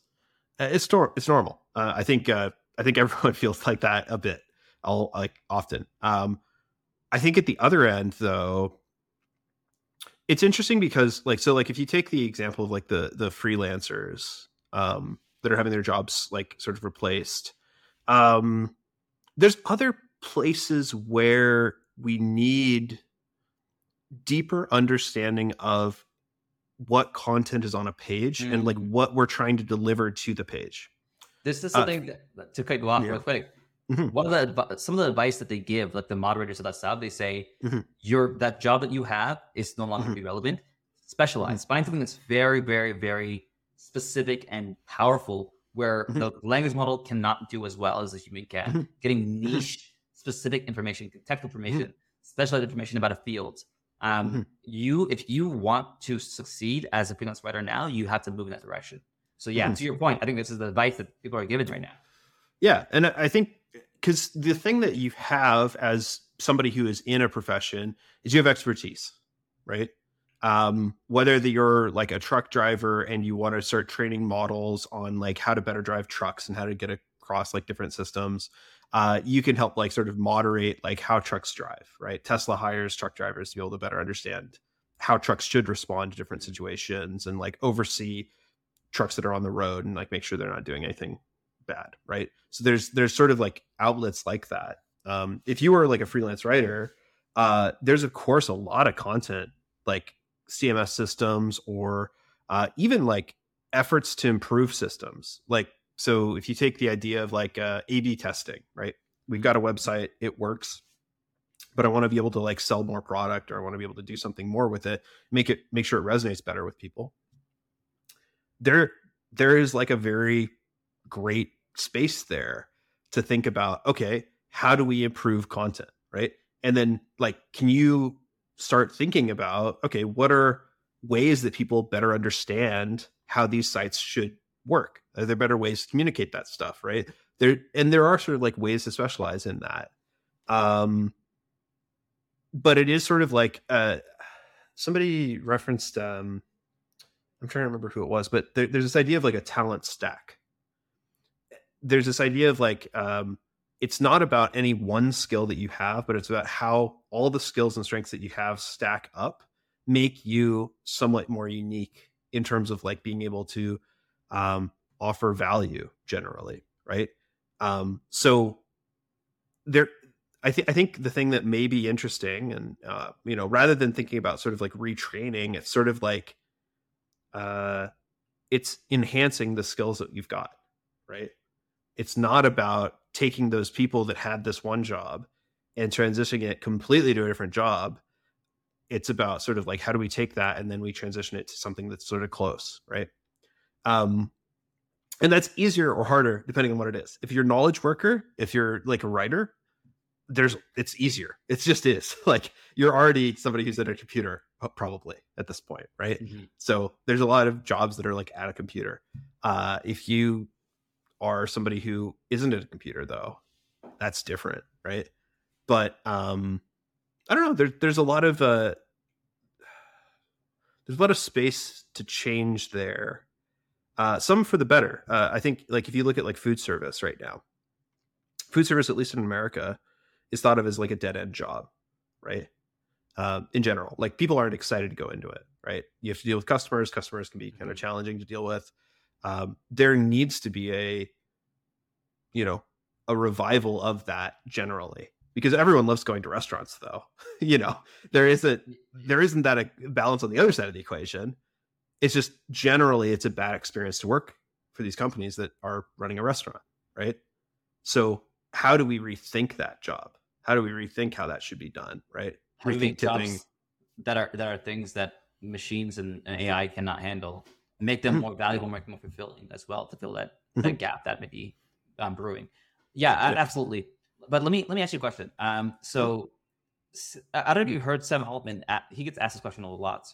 Mm-hmm. Um, and he, he has his own strong opinions on on the future of work and, and humanity. Mm-hmm. And he did not talk about anything that's soon, like not like the next year or two or 5 mm-hmm. even necessarily. But he doesn't think this is super far off. And this is also true for Geoffrey Hinton, that we might see um, a significant portion of jobs be displaced quickly, um, and that would be painful for society. And he has his own thoughts. Um, Sam Altman thinks about like WorldCoin, something he invests in mm. um, for for like distributed um, universal basic income. Mm-hmm. And I know like Geoffrey Hinton is just more thinking like we need to talk about it. He, he, doesn't, have, he doesn't have a solution in mind. He's like, we should mm-hmm. talk about the job thing because I think job thing is a real thing that's going to happen. Mm-hmm. Um, so let's let's move past that. The job thing, real quick, basically is this idea that um, there won't be any jobs or not enough jobs in the future, and we might see mass unemployment. Now, uh, that's an interesting question, and we can have a whole podcast about that idea uh, and do about that. But more specifically, one thing I've been kind of thinking about myself in my head is do you think there is inherent value, something in- integrally important about somebody working every day? Um, do you think something would be lost if, let's say, everything, let's say somebody finds a solution to the problem that's mm. like pie in the sky idyllic. They can mm-hmm. give people money. They find it, mm-hmm. they figure out how to do it, and everyone has their own income. They don't have to worry about mm-hmm. jobs. They can do whatever they want all day. They can relax. Some people worry that there's something inherently wrong about this. This is even true to mm-hmm. like a, an older religious idea, like the idle, mm-hmm. um, an idle hand, um, uh, the like is what's the term? It's like the devil's, oh. devil's glove bit on an idle hand or something, things like that. Um, right. Somebody who's not working, somebody who's not doing anything, will sin. Mm-hmm. Right. Uh, maybe not nothing that dramatic, but do you do you yeah. truth in that idea? Yeah, I mean, I remember then Sam Altman was talking with like Lex Fridman on his podcast, and they kind of mm. talked about this a little bit and how people are sort of confused on whether or not they want jobs. Like France is like rioting because like the the retirement age is going up, mm-hmm. and then at the same time, people are like, "Oh my god, like we're not going to have any jobs," you know. So it's sort of like, wait, what do we want? Um, I think the the challenge is really it has a lot more to do with the evolution of community. Um, I read Sapiens. That's a book that I really enjoyed reading. I think it's a, a great book for thinking about different perspectives, whether or not you believe in what it proposes. Mm. Um, one thing that has happened is in terms of community, what our society in kind of North America has, has become is that um, we have basically said that the government provides, uh, that the state provides a lot of things. So it's like if you get sick and old, you can go to a hospital you can go to like an old folks home uh, there's some you know if you get sick there's a doctor here uh, if you need to be educated there we have schools you know there's all these sort of things that are external and like the state provides right and that has kind of gone against the previous things, which were very community based, right? And it was like, oh, you kind of had to stay with your family, otherwise you're dead. you know, uh, like you go out there and there's no community for you, like you're not going to get help. You you know, there's gonna- nobody. Yeah. Yeah, like, your your dad hunted, your mom Yeah. gathered, um, and they have a farm out back. You Yeah. want to go out there and get your own food? There's no supermarkets. There's no there's no game that'll fall into your hands. Um, Right. y- You had to like find the money too to even be able to Mhm. afford anything, and it'd be much more Mhm. sparse. And and food Mhm. itself was a bigger proportion of people's income. Like I think it used to be like Hmm. fifty to seventy percent of your income was tied towards food. When like like two three hundred years ago. Right. Yeah. And so I think, you know, we transition to this culture of that the state provides. Uh, and the state also provides purpose, right? Your purpose of your life is working in sort of the North American culture, right? Your your purpose is that. I mean, church also provides a purpose, but it's not state. Like the division of church and state is different, right? Um, certain folks, of course, find that the church offers potentially better education or better uh, health care options or better, you know, like like community feeling. And so there's sort of this push toward like a theocracy, theoc- theocratic type government. Um, but when you think about like whether or not we need jobs, it's like really it's like whether or not we need community to some degree. Uh, and I think in every major city, like I live in a massive condo building. Um, I don't know most of the people on my floor. I know one guy just because he goes to the gym that I go to. So I'm like, oh yeah, I know that guy. Every once in a while we have the awkward elevator ride together. But um, you know, like we don't know most of the people who are in our buildings. And there's no common spaces. There's no easy space for everyone to sort of mingle or or or learn about each other. Uh, it's not like the kind of yard that you may have used to have like uh, in in more rural areas Yeah. or you know when you went to the mailbox there were five other mailboxes there and you kind of run into somebody and Mhm. and they'd be your neighbor you know and it it's different right We, we you're right. I Um, think we've increasingly made our world one in which we can interact with people less and less. Like even Mhm. going shopping now, we go on Amazon. Um, Yeah. yeah, we order so much of our our, our, our needs, and we work remotely increasingly so. Mhm. Um, the community that we we have to have, even just by nature of the world we lived in, is Mhm. now increasingly small. Mhm. Um, so suddenly we get cut off from you know work. And even if everything went perfectly um would we be isolated living alone Mhm. in our homes ordering in Mhm. food typing on our computers i'm sure plenty of people would be doing that actually. Absolutely. And now you know i think the other thing that's interesting is like the job market's crazy right?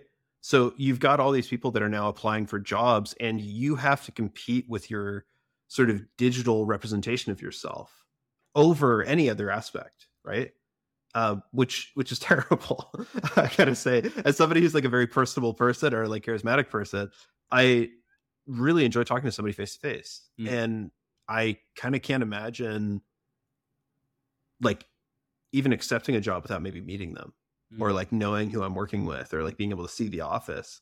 And like so many people have maybe had three jobs at this point, never seeing an office, never meeting these people face to face, right? And I'm like, whoa, that's crazy. you know?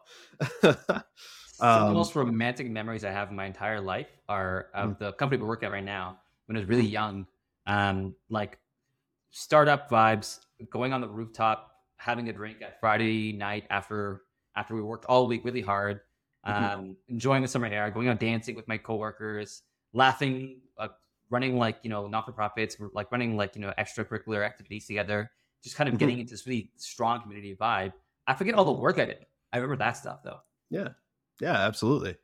Um, and you know, I think that's something that if we get into something like universal basic income or we get into something else and robots do take half of our jobs, you know, which is great, you know, but then it's sort of like, well, we just need something else, right? Yeah, I would, I would I, like hypothetically speaking. Let's say we Mhm. hit our utopian society. I, I mean, like I think, I think that the thing people talk about a lot is like the dystopian stuff and the challenges there, and I think that's fair and legitimate. Mhm. But I think Mhm. there's challenges even with the utop- utopian world that we can envision. Even the Mhm. best case scenario, we never have to work again. They have all the jobs taken from us. We can just relax and rest on our laurels. What are you going to do with that time? How are you going to how are you to enrich your life? Are you going to enjoy your life? Um, Mhm. Are you going to take up a hobby? Um, are you going to find ways to connect with the community more? Um, Are you going to stay at home play video games all day? I think this is the challenge Mhm. as well too. I think that increasingly, um, as this technology gets better, I can imagine a world. Sincerely, my own Mhm. personal challenge. I'll describe to you right now. I like I like very particular kinds of games. I have games that I, in my mind that I love, and every once in a while. I won't find any more that exist. I play them all. Good example is Diablo. I love Diablo. Mhm. Diablo 4 Mhm. comes out in like, oh man, it comes out like a week. Ah, Mhm. Yes. Uh, eventually, I'll play my heart out, and I'll uh, I played like hundreds of hours of Diablo, uh, Skyrim too, lots of hours. Mhm. Imagine you've played Skyrim, this game that everyone played, huge game, um, and it always added new content for you, exactly the kind Mhm. content you liked. Mhm. Uh, it could see what you liked, and it would just generate for you automatically. Oh, it's a new quest, sir. The Mhm. spare maiden in this tower is being assaulted by a dragon. It's like, all right, I'll go check it out. And it gives you Mhm. some rewards and feedback loop, some dopamine hit, like the social Yeah, media yeah. situation. But Yeah. one in which isn't social inherently, but one that is Mhm. entirely personal. This dopamine hit that just gives you validation, it gives you the feeling of enjoyment, it gives you a personal um, experience that you crave and want, never ending. We already feel that a bit with like, you know, media, with like um, going on to Netflix and all the other now providers we have and saying, what do I Mhm. feel like? Literally, I can watch a dozen like Academy winning, award winning shows whenever I Mhm. want, pardon me, that I haven't seen. There's so much more content out there that's high quality than I'll ever see, Mhm. uh, and increasingly so. As much as we complain about the, the bad stuff, there's probably more bad quality content. Um, there's just a, an increase in overall content. There's tons of shows that are fantastic. I'm not going to watch um, Succession. I've heard good things about it. Heard it's amazing. Mhm. I'll never watch it. I don't have time for Right. it. But nothing so Yeah. like that. I will not watch. yeah, yeah, Um, absolutely. The Wire, I'll not watch. And I think Yeah. I think, I think we're going to be inundated with these experiences that are increasingly Mm-hmm. going to drag our attention. And I think it's going to challenge even this world you're describing, where we find a way Mhm. to socially connect with other people. And I think Mm-hmm. that will be potentially the weird utopian dystopian future if we're not careful, Mhm. where Mhm. we create our own internal fantasies, our own internal worlds that Mhm. we can, our, our, our own personal bubbles. We already have our social media bubbles um, Mm-hmm. that are like me and my group of like 20 friends or 50 friends or 100 friends who all have the same thing. What if it's Mhm. just me and myself and 100 digital beings who Mhm. validate me, tell me I'm handsome and great and wonderful. Mhm. And you see these, like AI girlfriends coming out. Um, and Yeah. a game that is also all that I want and and music is also all, all that I want to hear and like. And I don't have to do anything or talk to anybody ever again to get a Mm-hmm. constant dopamine drip feed. Mhm. Um, Mhm. And and it begs, I guess, from that end, it sort of begs the question: is like, are we okay with, you know, morally, sort of like embracing hedonism to some degree? Yeah. and just being like okay with a society where people maybe don't contribute back, right? Where people just consume and just take and like and enjoy, right? And is that utopia, right? Is utopia the ability for us to be able to do that? Or is that you know uh is that is that negating this kind of like positive future? Um i remember reading uh the fall by Neal Stephenson uh, which is a uh uh, it's an okay book but uh it talks about uh basically um when people die their brains are sort of uploaded into this like uh environment where they can sort of interact with other people. It's sort of the afterlife to some degree. It's like Stanton Um, and Hero, the episode of um, Black Mirror. They have that same a bit. Yeah. yeah except for except for nothing's pre-constructed. Hmm. because all these brains sort of like there's no way of understanding like how a brain understands the world especially when it's like a disembodied brain. Like there's no physical aspects to the world. Um and so the the these brains start sort of like reconstructing sort of what they know instinctively to some degree. Um and there's a group of the brains that sort of get together of these of these people who have now died and their brains have been uploaded who get together and they create this hive of sort of like hedonism to some degree where the it it kind of it kind of lives and breathes by these like deep neural connections between all these different people and beings and they all kind of feel as a group. And in the in the sort of book there's like a, a main character that's like the future shouldn't be like this and they destroy it you know and force them all to like sort of live like serfs in a medieval world and you know it's it but it it, it is sort of that it's like there is Yeah. this draw toward what if there were no worries what if we could embrace everything what if we could have this sense of that you know everything's always good all the time. Um, even even even the best yeah. scenario is rife with challenges. You know, I think Mhm. that there's plenty of challenging scenarios that are very likely to happen in the near future, where people Mhm. who are freelance writers or who are Mhm. conceptual artists, um, or people who are um, Excel experts and Photoshop experts, or whomever, are going to be challenged in some ways. Developers might be challenged. You know, um, Mhm. a of these challenges that are going to be very pertinent to our lives. Yeah. Um, and there's going to be proponents who are like, let's fight for a world where no one has to work. And those who say, absolutely not. Everybody should work all the time or else. Um, and something in the middle as well. Um, yeah. But then it's like, what? Well, let's think of the best case scenario. What mm-hmm. is, what is, what does that mean for us? Let's mm-hmm. fight for the best case scenario. Mm-hmm. Let's fight for our own individual heavens. Um, This is the this is the reason why I asked that question. Actually, uh, I've been asking that question to people more lately. Uh, I've, asked, I've asked you a couple times, Ben. If Yeah. you could picture your own personal heaven, what would it look like? Not because I think we're gonna get it, not because I think Mhm. because there is a heaven. Nothing, nothing to do with that. I mean, that's all whatever. The relevance is that I think we don't ever actually think about the best case scenario. Uh, Mhm. I think we think about chasing towards uh, a disembodied heaven, um, Mhm. and we don't even know what we do when we get it. Um, Right. I ask this question, and almost everybody I ask that question to has absolutely no idea how to answer the question at first. Yeah. no, Absolutely. they're like, Mhm. "What? What do I have? be? I have no idea." And and I ask them again, and I, they usually come back to me. I honestly come back to me after a couple of weeks or whatever. Like, Della, I have an answer. I know what now. I know. Um, so I think it's worth it's worth us thinking about that. It's worth us thinking Mhm. about not necessarily our heavens, but Mhm. thinking about our best case scenarios. Um, you know, we Mm-hmm. can we can fear a lot of things. We have a lot of anxiety about what things can happen, but our jobs uh, necessarily being impacted. But Mhm. um, what do we think we would want to happen? What do you think we would strive towards? What would we like to strive towards? And how can we get there? Um, Mm-hmm. Yeah. Questions that we don't ask ourselves enough, I think. Mhm. I think the thing that I, I feel right now most strongly when it comes to that is I think there needs to be a way to be successful taking a breath, taking a break, and kind of recovering. Um, or even just like living a slower pace of life. I think there needs to be a way to be successful doing that. And at the same time, or maybe even in the same world, there also needs to be a way that if you want to hustle, if you want to push yourself as hard as you can, you can be successful that way. Right. So, can't people yeah. that's that's light, that's meaning to them, right? Mhm. You- Absolutely. You tell them go live on a farm that we Mhm. make build for you, and you have all your needs taken care of, they'd be like, "No, I do that.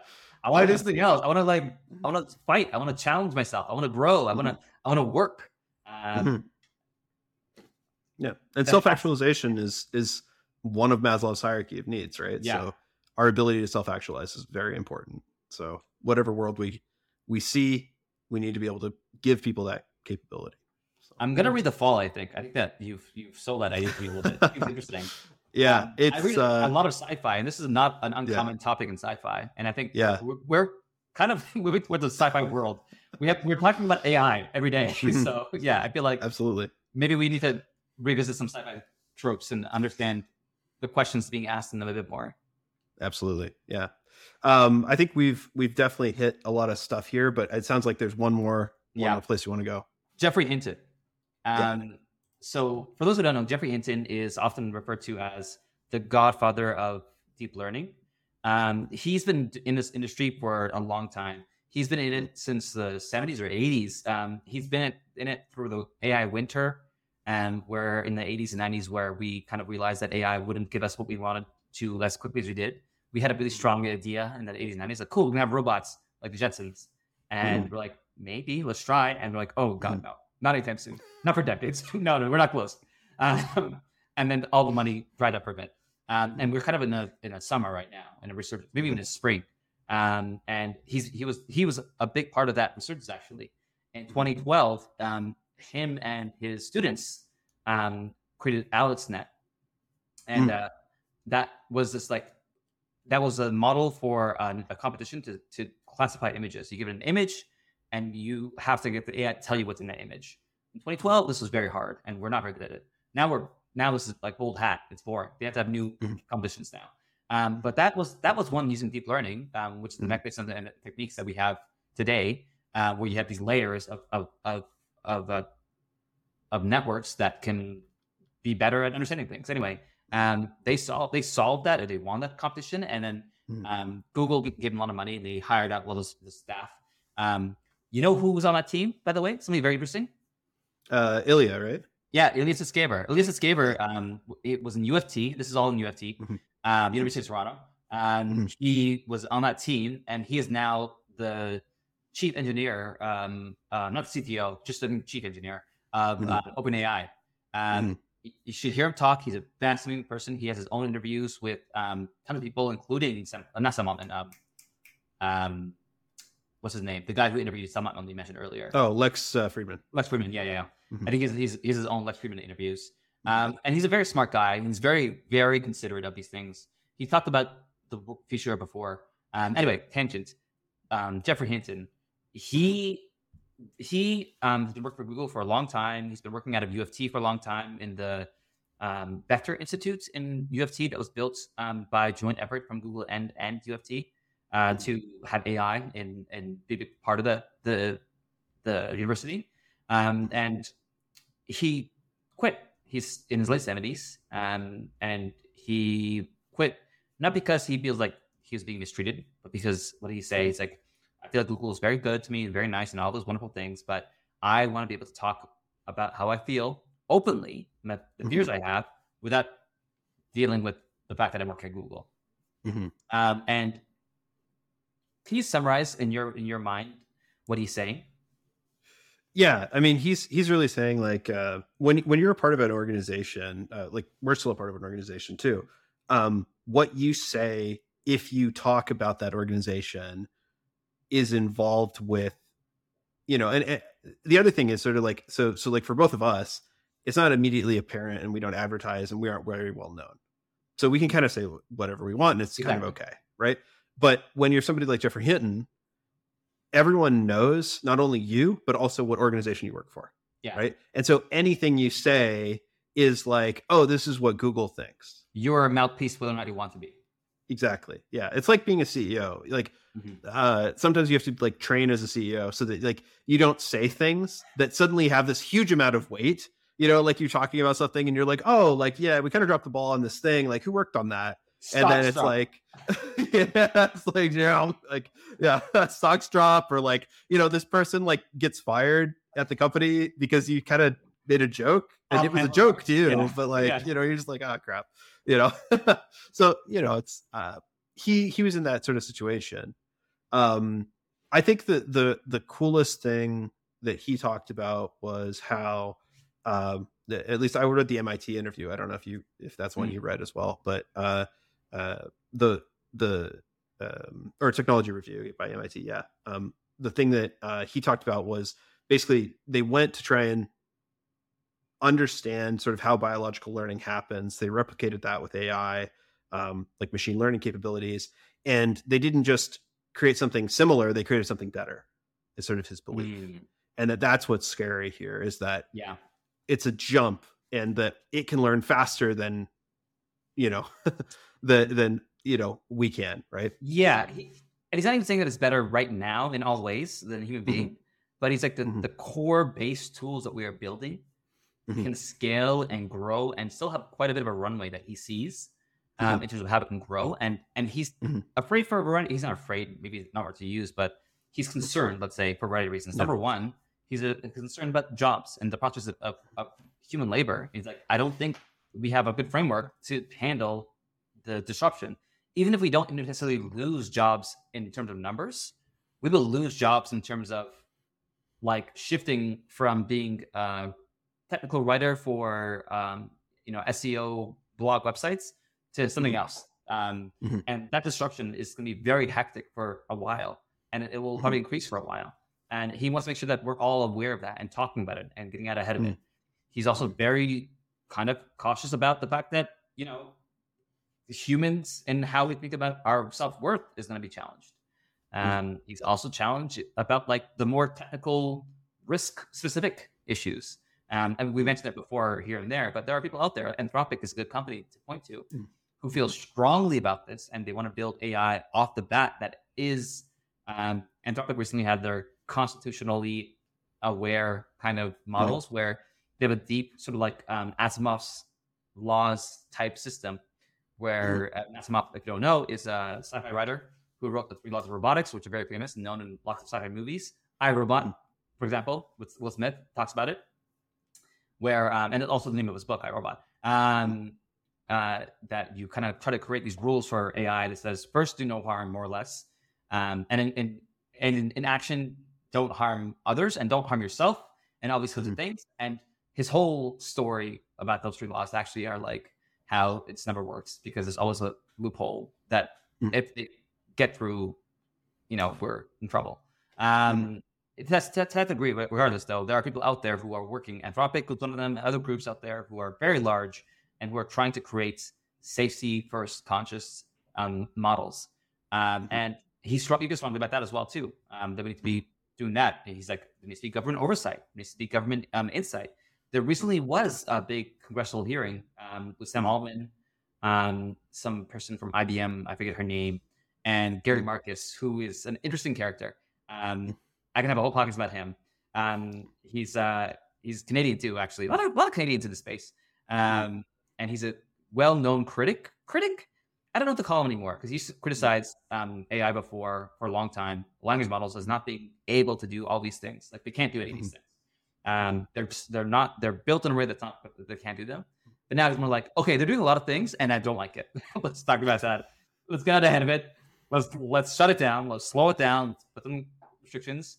I don't think he's I don't think he's fully kind of um, communicated his thoughts about that shift uh, or, or what have you. But at the very least, mm-hmm. he's a well-known critic of um, of AI and, and, the industry, and he mm-hmm. tries really hard to kind of um, um, insert himself in this this um, discussion, which is you know it's fine. Mm-hmm. He has lots to say that that's valuable, um, and I think that to some degree it is happening. What what you know Jeff Hinton wants. We are hearing mm-hmm. governments talking about this more and more now. Mm-hmm. We are seeing people, you know, um, discuss the ramifications mm-hmm your ChatGPTs and, and jobs mm-hmm. Did you see the EU thing where they're talking about banning like the open use of language models that aren't like basically re- regulated and in just the right ways that the, the EU agrees on? Yeah, and I mean, I mean, and people feel very conflicted about that and very challenged mm about that.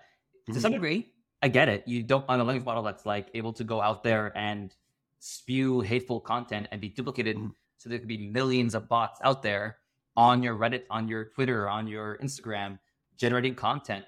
Imagine, mm. imagine there's, a million bots out there that can be generating, you know, individually unique looking, attractive women um, mm. who say, you know, um, Russia's the best or whomever, right? Mm-hmm. Um, that could have potentially an impact on society at large. mm-hmm. And this is like, you know, that's kind of the elephant in the room. That's what they're afraid of. They're afraid of, mm-hmm. you know, other state actors creating systems that can do this sort of thing um, or individuals in, in, in some cases. Um, but at the same time, the idea of having a state be like, this is what's okay for it to talk about, and not okay for it to talk about, is uh, its own challenge. And I think that will fly more in the UK and, and, and EU in general, uh, mm-hmm. and less so in places like the US. Um, mm. Canada somewhere in the middle, I feel like. Um, mm-hmm. So uh, it'll be very interesting to see how that plays out. And I can get, I get why people want that, but I also mm-hmm. don't think it's going to be possible for a lot of reasons. Mm-hmm because open source. Yeah, and it's it's interesting because it's also the EU. Um, reading like this Chakri article on this, uh, it's it's basically also the EU telling the US that it needs to police companies within the US with these massive fines, sort of breaking sovereignty to some mm-hmm. degree on like the US ability to like control its own borders globalization and all these other things have already kind of like infringed on that but uh, it, it's an interesting stepping stone. And we already kind of saw it with uh, uh, if you think about cookies and gdpr compliance and stuff like that that that has been kind of like fully adopted across the board um, when it comes to web development. And that's very uh, controversial too because i think mm-hmm. ironically i think now nobody cares about cookies at all. I think yeah. that's all every single time and like i don't care about this. I don't want to see this every single time i go to a website. Um, exactly. Yeah. regardless so. yeah. but uh, but yeah, um, I think I think that gives us a pretty good a pretty good gambit of some of the ethical places. I think there's no way we could possibly cover all the know. ethical space, but um, these are the things I think that were were top of mind. Yeah, here's my thought, my final thought on this. I think that um, I think that a lot of people are starting to now grapple with these questions um, for the first time. You know, uh, I grew up reading sci-fi all the time And so I, I love Star Trek. All the questions about like I think about all the episodes of like TNG. The Next Generation is a is a series of Trek that has like um, um Patrick Stewart as the captain.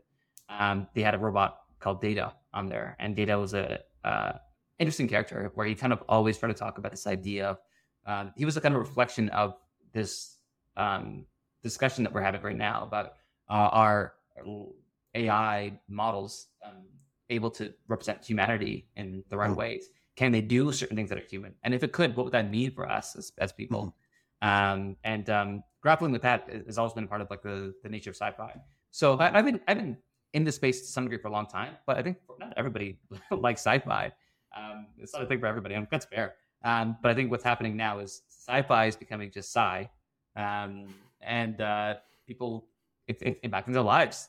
Uh, mm-hmm. If you're a writer, if you're an artist, if you're um, accountant, if you're who knows what, increasingly your life is going to be impacted by this stuff. And mm-hmm. so that's ethical discussions are going to be more and more relevant. And I appreciate why it's coming up.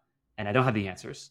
Um, mm-hmm. All I all I want to do though is get people's juices flowing, so to speak. Mm-hmm. Um, so uh, yeah, absolutely. And and maybe a little bit less sci-fi focused on zombie apocalypse and like end of the world and maybe some ideas of like what could we do going forward yeah exactly even yeah. even in like like the the boring questions are probably the most relevant to us mm. not the utopia not the dystopia but somewhere in the middle where it's mm. like well what are we going to do about um, the nature of art in mm-hmm. a world in which people's jobs are to create pictures for you mm-hmm. well relevant, interesting stuff to, to be had in, in that regard and to talk about that. And I think that we will be contesting with this and uh, fighting it, grappling it for years to come. So awesome. We'll talk about it. Yeah, absolutely. Cool. Awesome. Uh, definitely a little longer than normal, but hey, had a lot of good stuff to talk about. So it was a great talk. Thanks. Yeah. Yeah. Thanks so much for uh, for tuning in, everybody, and uh, we'll be back again hopefully shortly. Peace. Awesome. See ya.